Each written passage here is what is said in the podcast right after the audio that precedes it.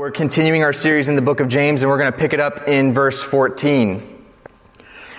Now, my original intention tonight was to get into chapter 3.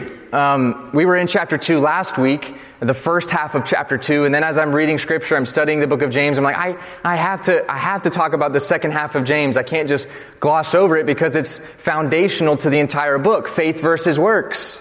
Are they compatible? Are they inconsistent in any way? And so that's what we're going to talk about tonight. And then next week we'll conclude our series in the book of James and we'll cover chapters 3 through 5 and we'll see what the Lord does with that. But for tonight we're just in chapter 2 and we're going to look at the second half of that chapter starting in verse 14. Our whole theme up until this point through the book of James is how do I properly and practically reflect Jesus to the world around me? I've been saying that the past few weeks. That's the mindset in which James writes, and that's the mindset through the lens through which we read. How do we properly and practically reflect Jesus to the world around us? How do we do that? That's what the book of James is practically about.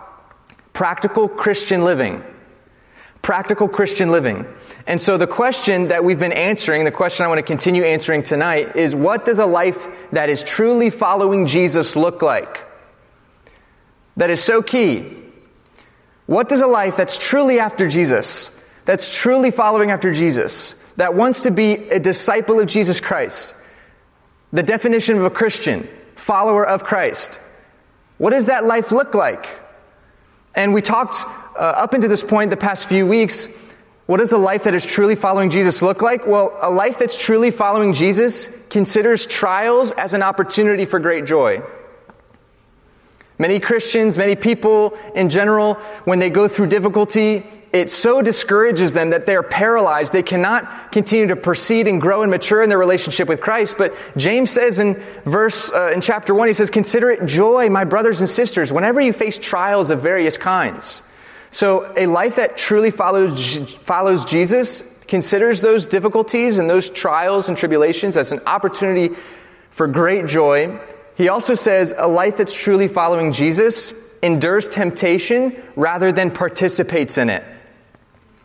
If you're a true disciple of Jesus Christ, you are after Jesus, you want to be a follower after Jesus' heart, then rather than participating and giving into temptation, by the grace and help of God through the power of the Holy Spirit, you're going to endure it.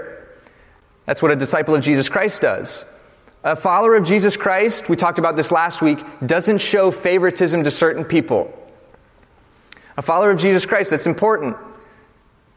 That we're kingdom minded, that we see them through kingdom eyes. Remember last week we talked about that, the, the sin of partiality.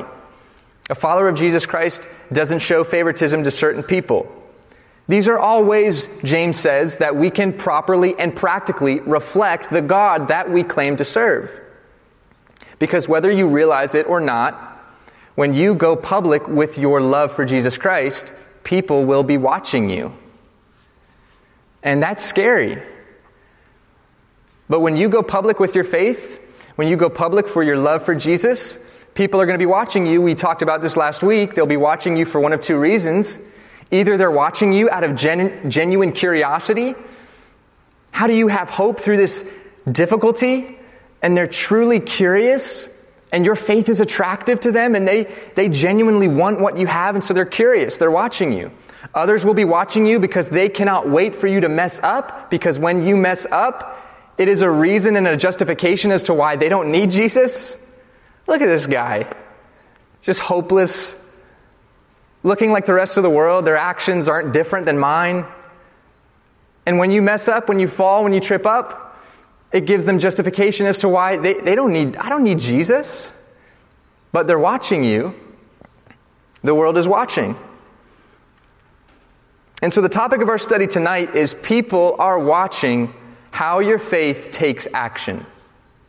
People are watching how your faith takes action. In other words, you say you're a Christian? Great. Then your walk better match the talk. You say you love Jesus?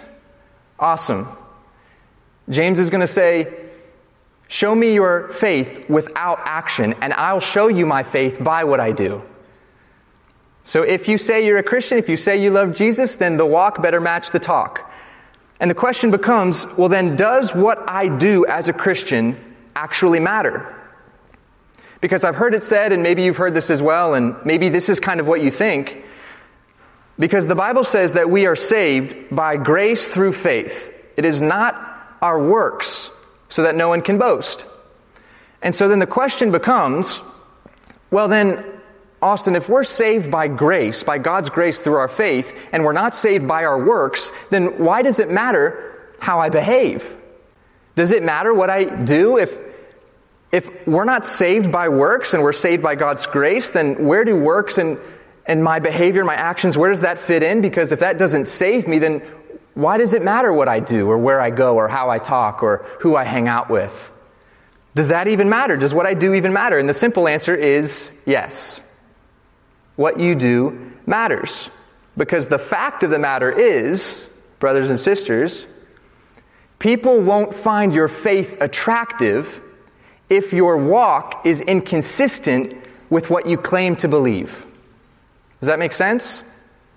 In other words, your faith won't be of any substance to people if your behavior is inconsistent with your belief. And so it's extremely important that our behavior is consistent with our belief. And James will even ratchet up a notch, and he says that that kind of inconsistent faith, behavior that doesn't match belief, that kind of inconsistency is actually no faith at all. He calls that kind of faith a dead and useless faith. It's very challenging. And so the title of tonight's message is Works Matter. Works matter. But what do I mean by that? Faith and works, are they inconsistent and incompatible? How do we marry the two? That's what we'll talk about tonight. First, let's pray, and then we'll dive into our passage. And so, Lord, we come before you now, and we're grateful to be together. I thank you so much that you've brought us together in your house tonight. And I pray now that you would teach us and that you would open up our ears to hear from you, Lord. We invite you here. My words will be completely meaningless, Lord, unless your presence is also with us. And so I pray that you would be our teacher, that you would guard our hearts and guard our minds, that you would keep the enemy away. Any distractions that we've brought into young adults tonight, anything that's been on our minds that's just been really weighing us down, I pray in Jesus' name that you would calm our hearts before you. Give us receptive hearts to hear from you tonight. And it's in Jesus' name we pray. And all God's people together said, Amen. And all God's people together said, Amen. Amen. All right, let's read chapter 2, starting in verse 14 together. We're going to read down through the end of the chapter. In verse 14, James he says this What does it profit, my brethren, if someone says he has faith but does not have works? Can faith save him? Some translations say, Can such faith save him, or can this kind of faith save him? Verse 15 If a brother or sister is naked and destitute of daily food, and one of you says to them, Depart in peace, be warmed and filled, but you do not give them the things which are needed for the body, what does it profit? Thus also, faith by itself, if it does not have works, is dead. But someone will say, Well, you have faith and I have works. Show me your faith without your works, and I will show you my faith by my works. You believe that there is one God, you do well. Even the demons believe and tremble. But do you want to know, O foolish man, that faith without works is dead? Was not Abraham our father justified by works when he offered Isaac his son on the altar? Do you see that faith was working together with his works? And by works, faith was made perfect, or faith was made complete. And the scripture was fulfilled, which says, Abraham believed God, and it was accounted to him for righteousness.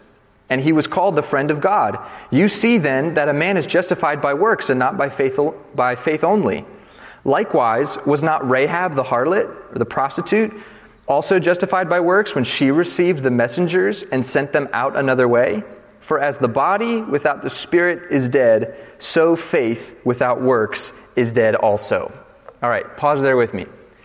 So, if you grew up in a legalistic background, there are a lot of rules, there is a, there's a lot of law. and that's kind of been your mindset as you've grown up in the church. You're probably reading with this uh, reading this with me and getting all tense like okay come on austin just just lay it on me. Give me the rules. What do i need to do to feel like my relationship with god is successful? Do i need to read my bible more? Do i need to pray more? Do i need to come to church more? Do i need to give more to the church? Just give me a list so that i can feel like my relationship with god is going well. When james talks about your faith without works is dead so give me a list of the works what do i need to do and then those maybe here tonight that feel more license, like, well, I'm saved by grace.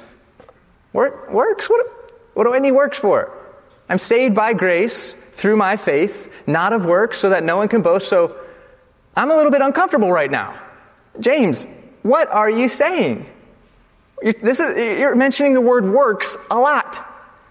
And it's making me uncomfortable. It's making me feel like I've got to do stuff to get saved. Like, like I'm, I'm going to lose my salvation if I don't do A, B, and C? And it's a good question. How do we reconcile what James says here in verse 2, in chapter 2, verse 17? He says, faith by itself, if it does not have works, is dead. How do we reconcile what James says here with what Paul says in Ephesians chapter 2, verse 8 and 9? For it is by grace you've been saved through faith. And this is not of yourselves, it's the gift of God, not by works, so that no one can boast. And skeptics throughout the centuries point to these two verses and say that these two verses are incompatible in order to discredit the Bible. And at face value, these verses do present to us a very tricky problem. Faith by itself, it doesn't, if it doesn't have works, then that's not real faith, it's dead. But then Paul says, oh, no, it's by grace you're saved, not of works, so that no one can boast. How do we reconcile the two? Let's calm down. These two passages are compatible. And if you actually look at the full counsel of God's word, it's not too hard to see why. And we're going to walk through it. Many people over the centuries have wrestled with this passage, have argued over this passage. Here's what James is not saying. James is not saying that faith plus works equals salvation. I want to be very clear about that. You will never hear me preach a message that says faith in Jesus Christ plus your works equals salvation. Faith plus works does not equal salvation. Salvation. Jesus plus nothing equals everything. This uh, concept of faith plus works equals salvation has crept its way into many religious systems that I have to do good things in order to work my way up to God. It's crept into many religious systems, Catholicism being one of them. Catholicism teaches that you are saved by faith plus good works, that you are saved by faith plus good works and obeying the sacraments. If you die with enough righteousness, then you get to heaven. But if you die somewhere in between without perfect righteousness, then you go to a place called purgatory, somewhat of a second chance, in order to hopefully obtain perfect righteousness to get to heaven. The Bible just simply doesn't teach this. Hebrews 9:27 says, "After death comes the judgment. There's no in between." The Bible doesn't talk about purgatory or being an in between place. That one has to work for salvation is inconsistent with the gospel that salvation was finished on the cross by Jesus Christ, that when Jesus Christ died on the cross for our sins, you know, uh, Paul, he combats this kind of theology all throughout the New Testament. There was a Jewish sect known as the Judaizers, and they were always saying, yes, believe in Jesus Christ. It's Jesus plus something else. And the Judaizers said, it's Jesus plus following the Jewish feasts. Paul says, no, it's Jesus plus circumcision. Paul says, no, it is Jesus plus baptism. Paul says, no, it is Jesus plus speaking in tongues. Paul says, no. Every corner that you turn where some sect tried to add works on to the finished work of Jesus Christ, it is a corruption of the gospel. When you attempt to add works onto the finished work of Jesus Christ, you are making it a man made system, a works oriented approach to salvation. Where the Judaizers were always saying it's Jesus plus do this, do that, do, do, do, Paul comes along and he says it is Jesus plus done. Jesus on the cross, he said, it is finished. I just realized I, am having kind of a brain fart because I actually said do, do, do, do, do, do. And I was like, oh my goodness. It's Jesus plus done. When Jesus died on the cross, he said, it is finished, meaning that the plan of redemption, the door is now officially open for sinful man to be reconciled back to holy God because of Jesus' performance for you, not your performance for Jesus. This is not what James is communicating here, that faith plus works equals salvation. Paul would say in Romans 6:23, "For the wages of sin is death, but the free gift of God is eternal life in Christ Jesus our Lord." The free gift of God is eternal life in Christ Jesus our Lord. A free gift, by definition, is something that you cannot work for, that cannot be earned by your own merit. It is a free gift. That's how Paul clarifies salvation. So James is not saying that salvation is by faith plus works. Here's what James is saying, though, however. James is saying the kind of faith that is genuine will by nature produce good works. The kind of faith that is genuine will by nature produce good works. In other words, a heart that has truly been transformed internally by the power of Jesus Christ will by nature produce works externally. A heart that's been transformed internally by Jesus Christ will by nature, it has no, no other choice but to produce good works externally. I heard someone once say that it's of no use to use the same vocabulary if we're using different dictionaries. What does James mean here when he uses the word faith? A lot of people throw out the word faith. I'm a person of faith. I'm a man of faith. Are you a person of faith? The, the, word faith is it's often used, it's often thrown out in, around, in and around our culture. What's James's definition of faith here? When he uses the word faith, he uses the word faith 11 times in 13 verses. It has to do with the kind of faith that James is talking about. So, what is James's definition of faith? Well, first, James tells us what faith is not. I want you to look at verse 19 with me. James first tells us what faith is not. In verse 19, he says, You believe that there is one God? You do well. Even the demons believe and tremble. Here's what James first tells us He says, Faith is not the intellectual belief that God is real, powerful, or sovereign. And he uses the demons as the example. He tells them, he says, You believe that there's one God? That's great. Even the demons believe that. So, when James uses the word faith, here's what he doesn't mean that faith is just this intellectual knowledge that God is real, that God exists, that God is powerful, that God is sovereign. The demons know all that. Here's what's really important for us to understand it is possible to have right theology. Theology is the study of God, uh, knowing, the, understanding God. It's possible to have right theology and yet not submit to that theology. That's what the demons are. Satan and the demons, they have great theology.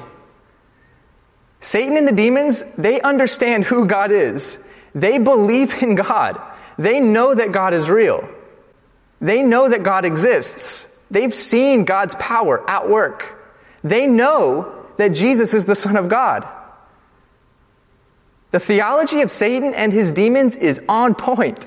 The difference is they don't submit to that right theology. They have rebelled against that knowledge and therefore will experience eternal separation from God in hell.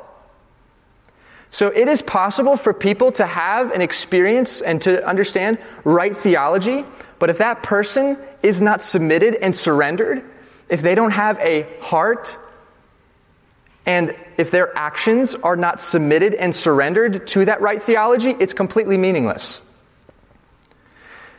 There are a lot of people who possibly have good theology. I believe God is real. You know, you've heard this. Maybe you're here tonight. This is your theology. This is your way of thinking. I believe God is real. I believe in Jesus. I believe that God's powerful. That's great. So do the demons. So it's possible to have right theology, but not be submitted and surrendered to that theology. And that's the difference between a demon and a believer in Jesus Christ, James is trying to con- contrast. So he doesn't mean, when he talks about faith, that faith is just this belief that God is there, this belief that Jesus is real and he's the Son of God. It's only a heart, it's only a heart and someone's actions submitted and surrendered to that right knowledge and that right theology that is true and genuine faith. And so this is then what he talks about. He talks about here's what genuine faith is. Genuine faith is a trust in God that manifests itself through surrendered heart and action. That's what James is talking about when he refers to the word faith.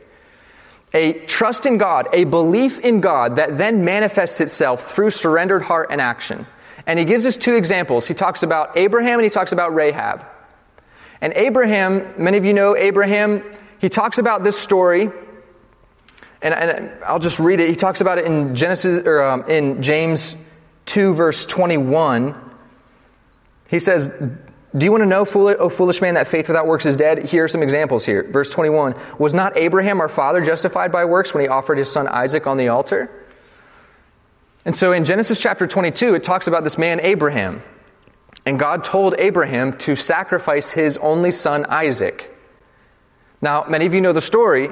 Right when Abraham is about to do that and plunge the knife through Isaac, God tells him to stop. It was a testing of his faith. And Abraham's trust in God then produced out of him obedience, equaling, uh, uh, then becoming real faith genuine faith. And then he gives the example of Rahab. Rahab, she was a prostitute in Joshua chapter 2. She was not an Israelite, she was not a Hebrew. In Joshua chapter 2, the Israelites are making their way into the promised land. Joshua sends two spies into the promised land to kind of scope it out.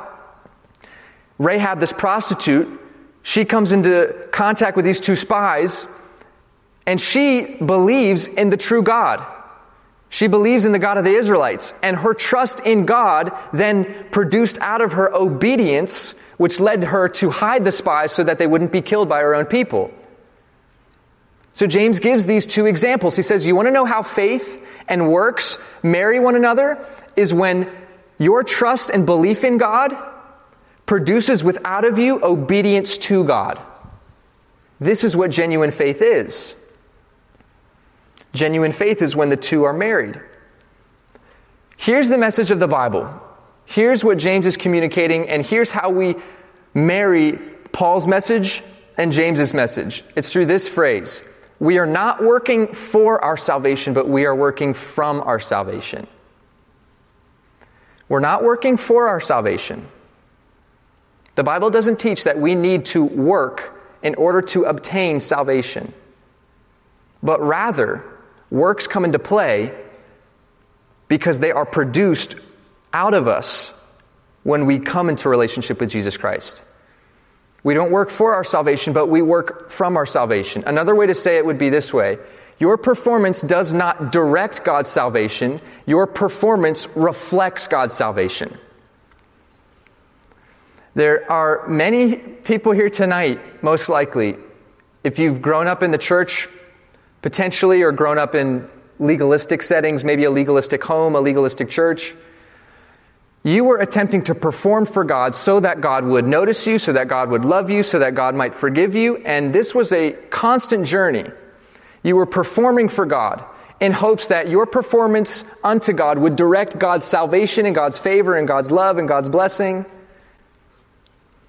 This isn't what the Bible teaches, and this should be very comforting that your performance doesn't direct God's favor, but it rather reflects God's favor. That what you do and how you obey and how you behave and how you act should not be in order to obtain God's salvation, but rather God first loved us, and therefore I want to obey. And my behavior and my action is a direct reflection of God's salvation. This is how we marry the two. This is what James is talking about here. Our obedience to God is a response to God's love that we've already received. Martin Luther, the great theologian in the 15th century, he said, It is not, um, it is not imitation that makes us sons, it is sonship that makes us imitators. It is not imitation that makes us sons or daughters.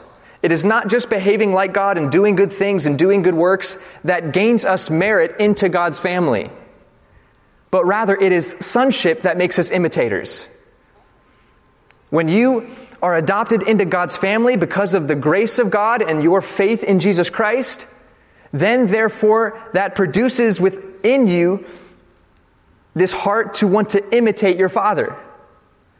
God has already loved me. God has already shown and showered His grace upon my life. I couldn't earn this. I couldn't work for this. Because of God's grace and His love and the work that He's done in my heart internally, now externally it produces out of me this desire to want to obey and imitate my Father and look more like Him. You know, we live in such a competitive culture where our performance dictates our success, right? We live in this competitive culture where our performance at the office determines if I'll get a raise. My performance at work will determine if I'll get a promotion. My performance on the sports field will determine if I get the starting job. Performance. We're very performance oriented. And how we perform at work, at the job, uh, in sports, that will determine my success. And so we take that mentality into our relationships with God and we think, how I perform for you, God, will then determine how you love me in response. Whereas John says, we love because he first loved us. See, we have it backwards.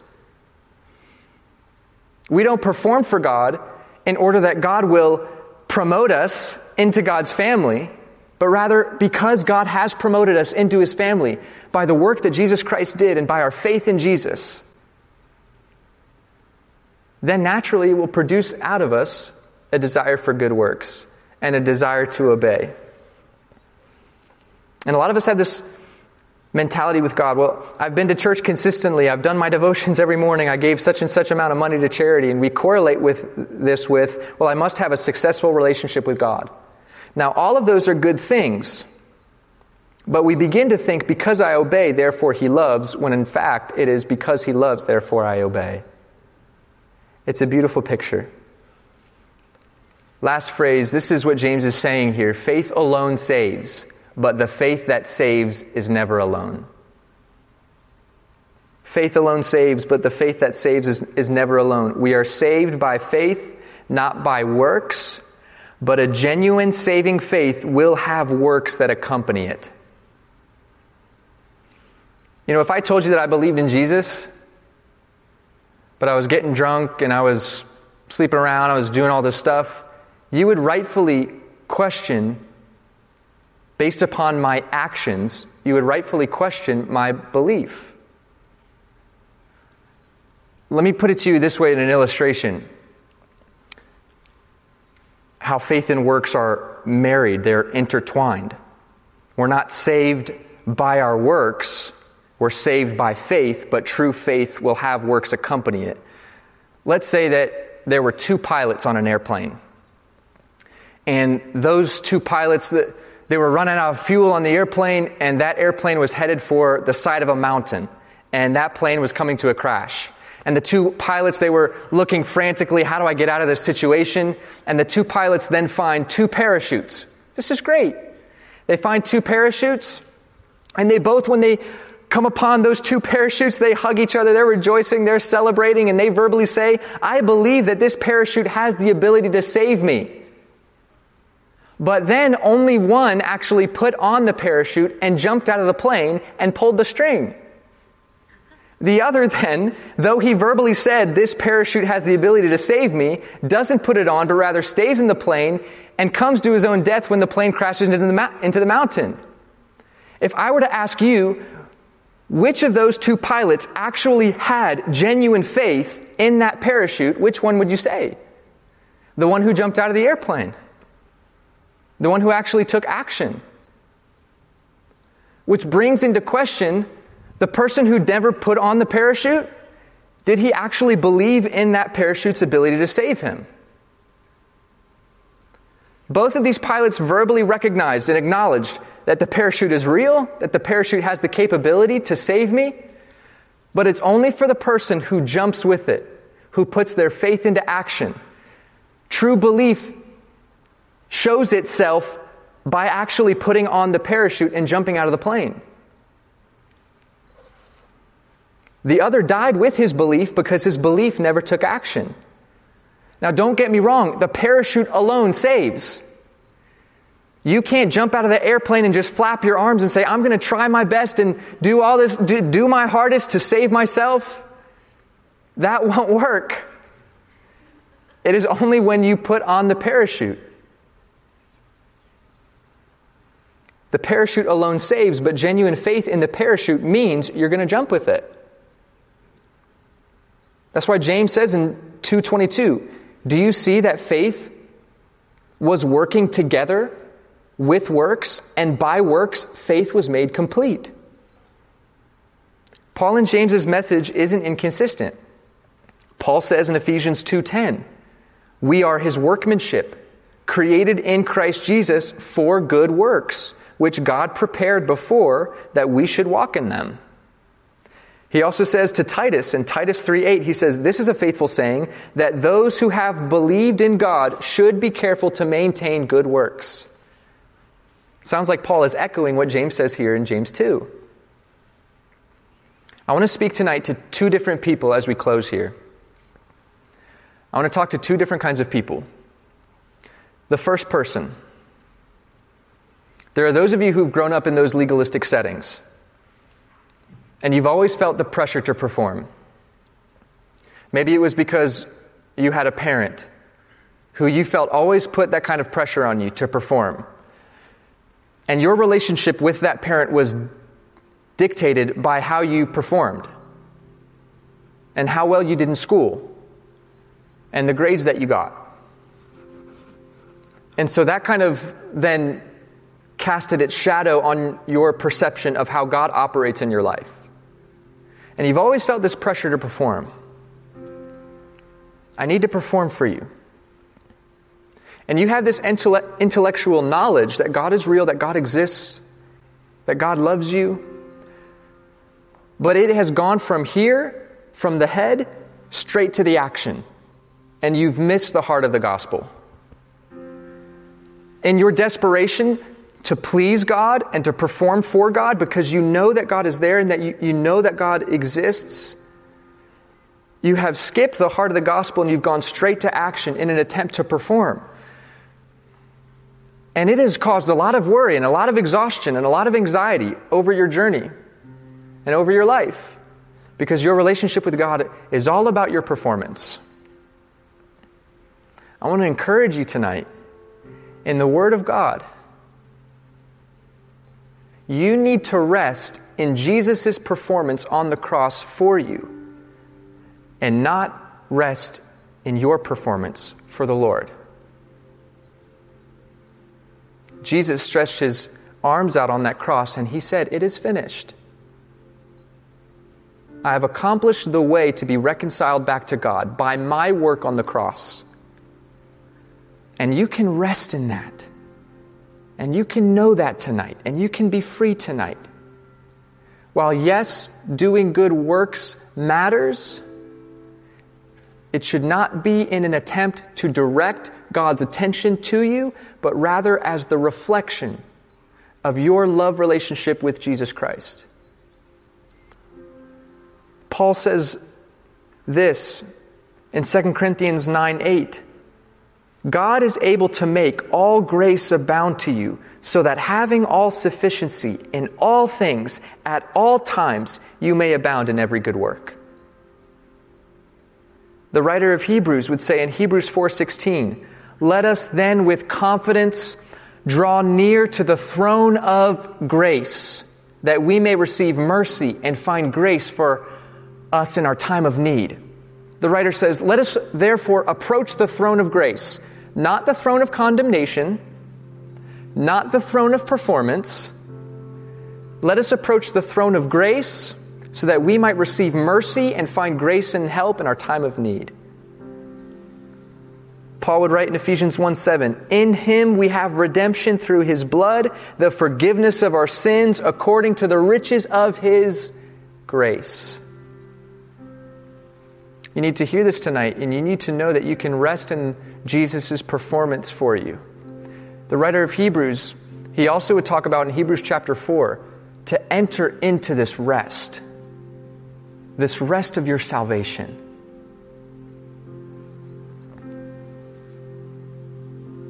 I want to also talk to those people kind of in this same category. You have a lot of pressure on yourself because you read verses like we read in James 2:15 through 17. If a brother or sister is naked and destitute of daily food, and one of you says to them, Well, depart in peace, be warmed and filled, but you don't give them the things which are needed for the body, what, is, what does it profit?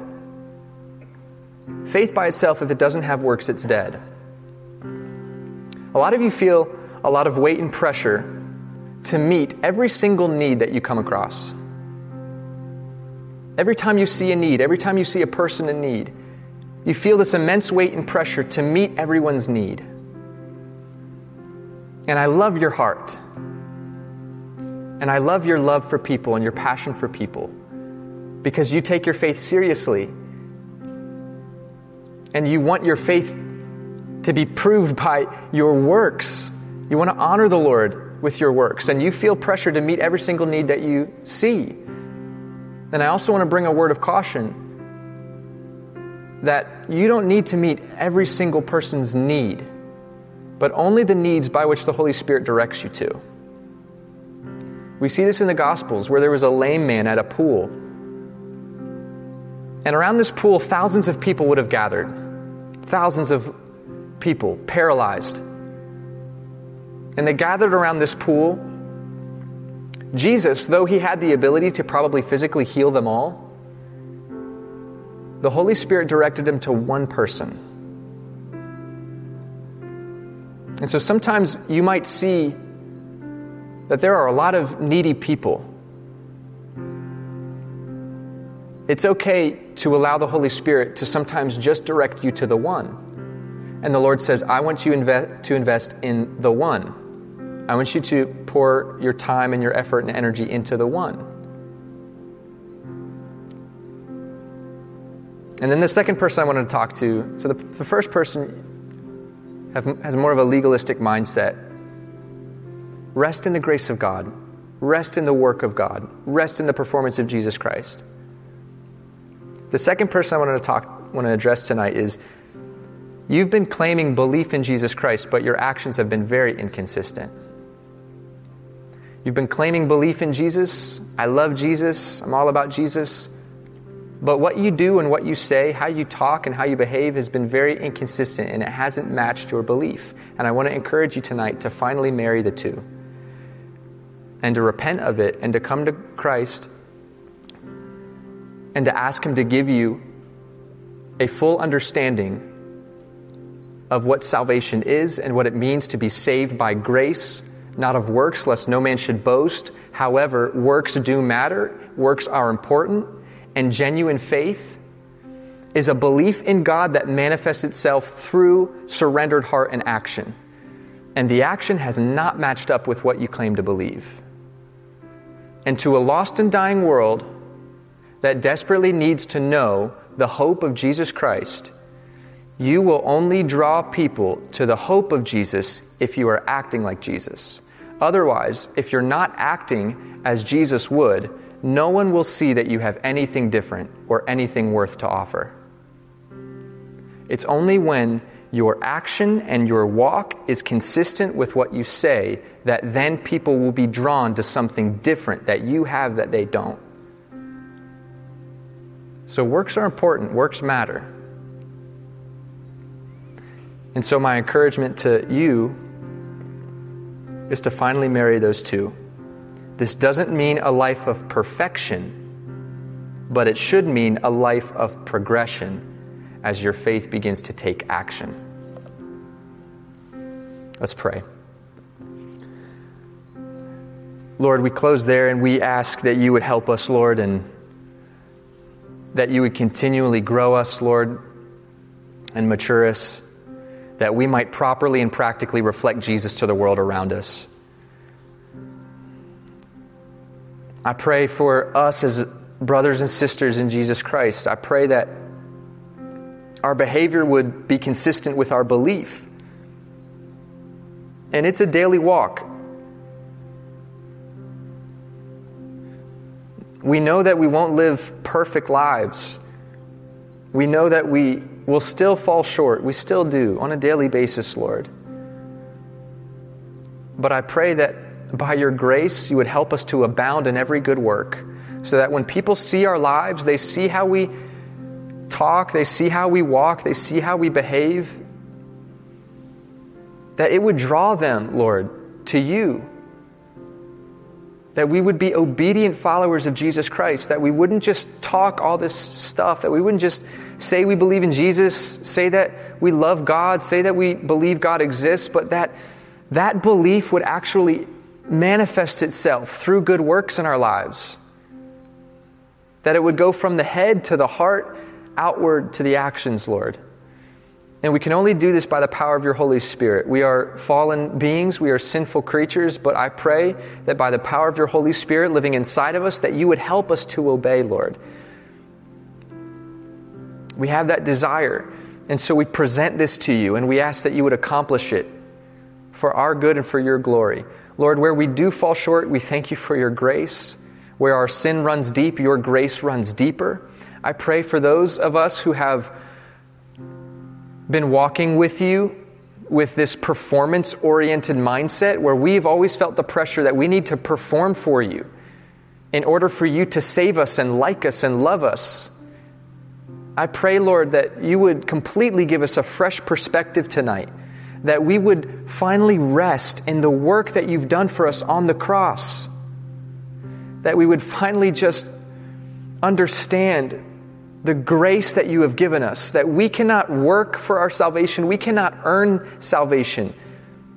That salvation is a free gift to those who turn and trust in Christ. Help us just to simply receive that gift and to receive your grace.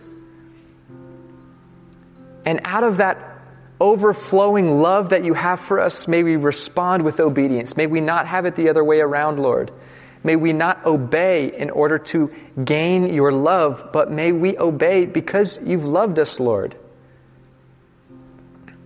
Help us, Jesus. Help us to rest in that and to truly just celebrate your goodness and your grace in our lives.